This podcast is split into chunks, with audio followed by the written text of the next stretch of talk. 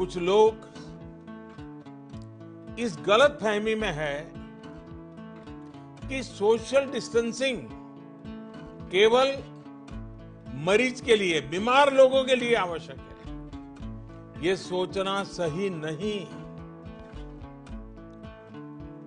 Social distancing हर नागरिक के लिए, हर परिवार के लिए है। परिवार के हर सदस्य के लिए है, प्रधानमंत्री के लिए भी है। कुछ लोगों की लापरवाही, कुछ लोगों की गलत सोच,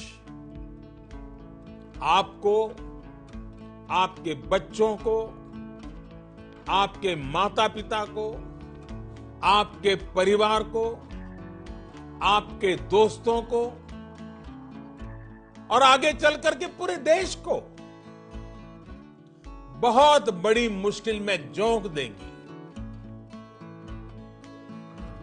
अगर ऐसी लापरवाही जारी रही तो भारत को इसकी बहुत बड़ी कीमत चुकानी पड़ सकती है।